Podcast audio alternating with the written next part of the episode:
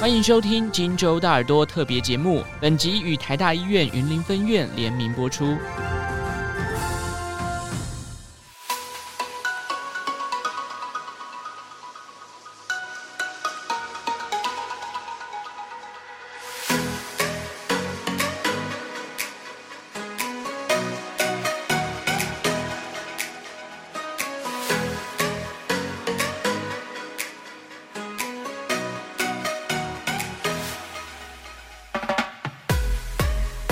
面对疾病引起重症，需要靠呼吸器维持呼吸时，相信对许多病患及家属来说都是非常艰难的时刻。在医师建议要插管，甚至需要做气切，决定是否要气切，会不会因此决定而受苦？在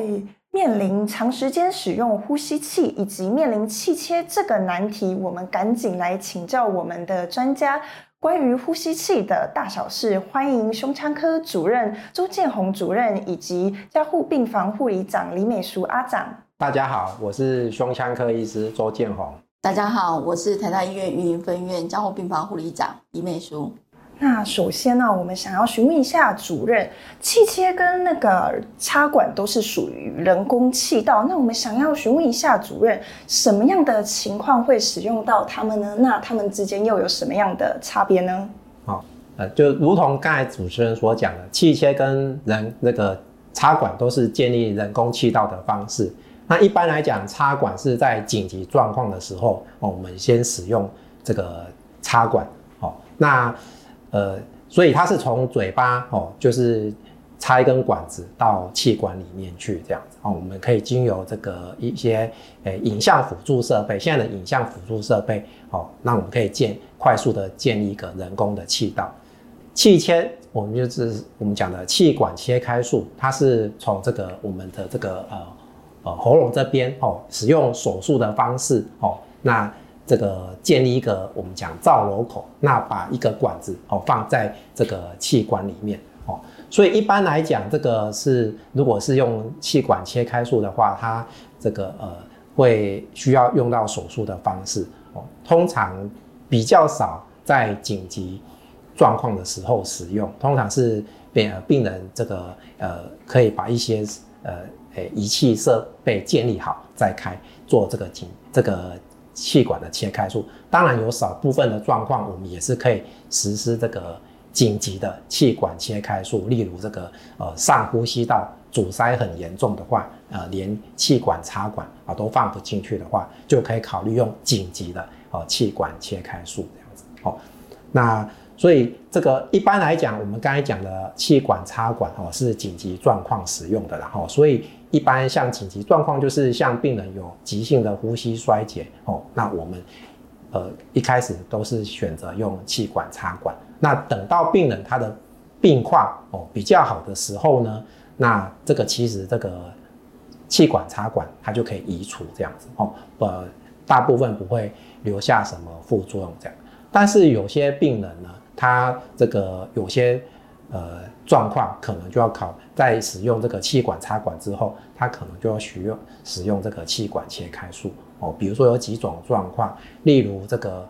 呃气管插管之后已经使用呼吸器一段时间了哦，那发现说他这个呼吸器脱离困难的话，那就会考虑这个使用这个气管切开术哦。那还有一些是呃他的上呼吸道。有问题的哦，比如说我们刚才讲的哦，这个气管插管哦放进去之后，他有些病人是属于像声带麻痹的病人哦，那这样的病人呢，他这个气管插管你把它移除之后，他声带麻痹的问题没有解决，他还是会造成上呼吸道的阻塞。那这时候我们就会考虑这个把它转到所谓的气管切开术，帮他建立一个。诶，气道哦，让它呼吸可以顺畅哦，所以这个是呃气管插管跟呃这个气管切开术哦不太一样的地方哦。那我刚才有提到了，但大部分这个气管切开术呃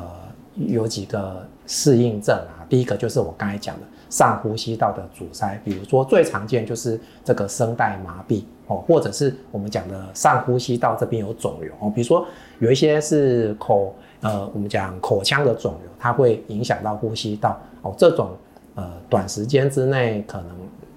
哎，气管插管的话也没办法解决，就考虑用这个气管切开术啊。第二个就是我刚才讲的，使用呼吸器哦，需要很久的时间，那可以考虑使用气管切开术了哦。那我们通常是定义呃。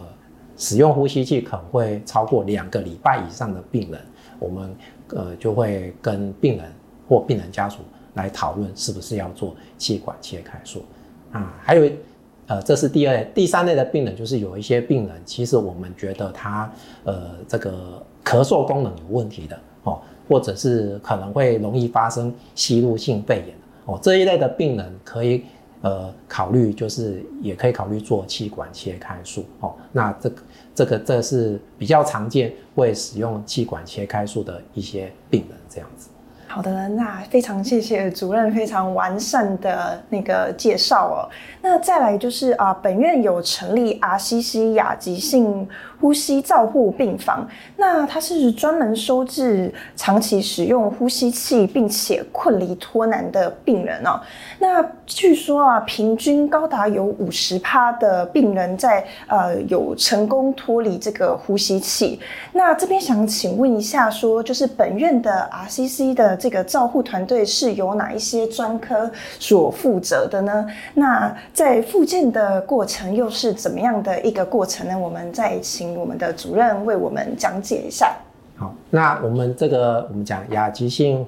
呼吸照护病房 RCC 哈，就是刚才我们讲的，其实很多就是我们刚才讲的，呃，这个呼吸器脱离困难的病人哦，那比如说呼吸器使用比较久的病人，那后续呢，呃，他就是这个一些呼吸系统的问题，没有一些。其他急重症的问题的话，那就会转入 RCC 这样子。好，那 RCC 之后，我们就会持续帮他做这个呼吸的一个训练。那也是希望他能够脱离呼吸器。哦，所以这个需要其实呃多专科的团队一起介入了啊，包括呃胸腔科医师、哦护理师、哦那这个呼吸治疗师、哦那另外还有一些像呃药师、营养师。哦，还有复呃复健科的团队一起来介入，然后那因为这个这种呃呃慢性的病人常常有很多慢性病的用药哦，像药师就可以帮助我们哦，呃这个跟我们一起讨论说这个药药物的使用哦，那呃长期使用呼吸器的病人哦，那这个他常常这个肌肉哦呃会萎缩和流失这样，他需要营养的补充啊，所以也是需要这个呃营养师的。呃，专业哦，来帮我们选择适当的营养配方，让病人呃获得适当的营养，那这就更有力量哦。那另外就是卧床的这些呼吸器卧床的病人哦，在这个卧床久了之后，容易这个一些肌肉的萎缩或者是关节的僵硬，所以很很需要这个复健科的团队来一起帮病人做复健哦。那不要让他的肌肉萎缩，然后呢，让他不要让他的关节就是弯曲。那另外就其实经由复健可以训练他肌肉的力量，其实呢也可以也帮助他这个呼吸机的脱离，也会有诶达到一定的帮助哦。所以在这个 RCC 的病人呢啊，不是说只有这个医师、护理师的照顾，然后其实他需要多专科的一起来帮忙这个病人哦。那这样子的话。的病人这个才有机会，呃，快速的脱离呼吸器这样子哦。那所以这个是需要多专科的团队一起来，呃，协助病人哦。那呃，让病人有一个比较好的预后哦，这样。那再来是非常相亲都非常关心的一个议题哦，常听到许多人都说“气切”这两个字就完蛋了，需要一辈子卧床，真的是这样子吗？我们有请我们的阿长来为我们呃讲一下，是不是真的是这样子？其实我们在加护病房里面可以看到许多，就是大部分因为这是云林相亲，所以老一辈的人还是居多。那其实当初的那个农业事业，其实让一些，比如说老人家啊，他们都接触到一些农药啦，或者是空气污染，或者是刚刚主任所带到的，有一些是因为他的气道短暂的沙哑或是狭窄的关系，那导致这些病人住进来加护病房之后，大概两个小两个两周之后，其实如果他的气管内管没有办法移除掉的话，其实在团队之下的话，其实我们就会建议家属是不是要让病人做个气切套管这样子。那其实大部分的家属都有有疑虑，因为他们都会告诉我们讲说，哎，老一辈的人都说不要，因为他们如果走到最后的话，他们需要有尊严，他们不想要喉咙那边有个洞，那一辈子都躺在床上需要别人的翻身啊、擦澡这些东这些的状况的发生这样子。那其实我们其实有建立了，我们其实大概有几个很好的案例，等一下可以跟大家做分享。其实我们有跟家属解释说，其实如果只是他病常，他平常的活动都是自如的，那只是因为他身体的部分的状况没有办法暂时让他把一顺利的话把气管内管拿掉的话，做一个短暂的气切的话，其实他的生理状况越来越活动越来越好的话，身体状况越来越好的话，其实他可以跟正常人一样装了一个气切道管，他一样是可以活动自如。那到时候气切道管如果再回来回诊的时候，其实耳鼻喉科也会建议他说，诶，他的气切道管是不是可以拿掉？那或者是如果真的是不能拿掉的话，他也可以从换一个别的装置的。气切套管可以发出声音来，那也可以跟正常人一样吃东西，所以其实他的活动跟正常人都是会是相同的，所以不会所谓的一辈子真的是要躺在床上的这样子的状况发生在有一些部分，就是短暂的要只是暂时让他维持后面的状况的话，其实我觉得这种器械装器械套管的话，会对他来说其实会是真的是比较好的帮忙。而且就是，我甚至还有看到一个案例，是我们本院的一位啊阿嬷，她甚至在接受完气切的时候，还可以就是啉咖啡哦，对，对，是不是？对对对对对，对，非常的，所以这其实是就是可以跟就是正常人一样，都是可以正常的呃吃饭跟喝东西的。那其实，在如果比较印象深刻的话，其实我们有一个案例的话，其实是在那个阿嬷，其实年龄很高了，跟。我们差很多，他那个年龄是八十八岁的一个阿嬷，其实他在加护病房，其实他真的住很久，因为他一直反复性的感染，那不管是胸腔科、胸部的感染肺炎一直没有改善，再加上一些的抗药性菌株，那。感染，可是因为这个阿嬷在平常在还没有生病之前的话，这个阿嬷的身体很硬朗，因为这个阿嬷天天都去游泳池游泳，她就是突然有一天在游泳池在游泳的时候，不小心站起来的时候突然滑倒，然后倒下去吸到了几口的游泳池的水，所以在家之后她也没有跟她在家的小孩讲，因为她想说，诶，这应该是还好，没有很太大的注意，所以她就回家，回家之后没多久她就开始发高烧，那家属就很紧张，因为这个阿嬷对他们来说其实。其实就是很好，他们跟这个阿嬷也很亲，就这样子，所以就是家属就开始很紧张。那一开始就送到我们的急诊室去，然后送到我们急诊室去的时候，其实我们就发现阿嬷的状况真的没有想象中他自己想的这么的好，所以就在急诊做紧急插管的动作，那就赶快收上了我们的加护病房治疗。其实一度有发了好几张的病危通知单给这个家属，其实家属真的是很也都没有办法接受这样子的状况发生。那所以走到最后的话，因为阿嬷的气管内管。也装了大概一个多月左右，因为家属一直舍不得阿嬷离开，所以其实我们就在多重配套之下的话，不仅好好的治疗阿嬷的状况，其实我们要让阿嬷尽早脱离呼吸器的话，其实我们跟家属讲说，其实现在可以做气切。那其实家属那时候也告告诉我们说，其实阿嬷生前的状况的话，他也不愿意做气切，他们所以也两难，家属也都两难，所以到最后的话，其实有就是其实他们家庭的资源还不错。那他们除了听到我们的建议之外，他们也有自己去搜寻的一些这些资料。那其实，在我们跟家属大概讲了两次的气切之外，家属就同意做了气切。那这个阿嬷，其实在我们执行气切后的账户，大概一周之后，他就转出了加护病房。这个阿嬷转出加护病房的时候，是可以人是意识清楚的。之后我们有再回去追踪这个阿嬷，其实这个阿嬷到最后是气切套管都拿掉了，而且都是活动自如。虽然不敢不太敢再去游泳了，可是他还是可以在他家的门口种菜啦，或是跟他的老伴一起聊天做什么。其实后面的发展跟我们后续之后跟家属所说的，其实跟都是雷同的。所以家属其实还蛮感谢我们，在阿妈出院之后还写了红榜感谢函来感谢我们所有的医护同仁。那其实对现在的人，对于气切或者是气切导管，其实他们印象中还是有一些迷惘、迷惘跟迷失的状况。那我们今天在现场的话，其实我们也有带来两张的图片，跟一些的医材过来跟大家做讲解，什么是气切套管，什么是气切管。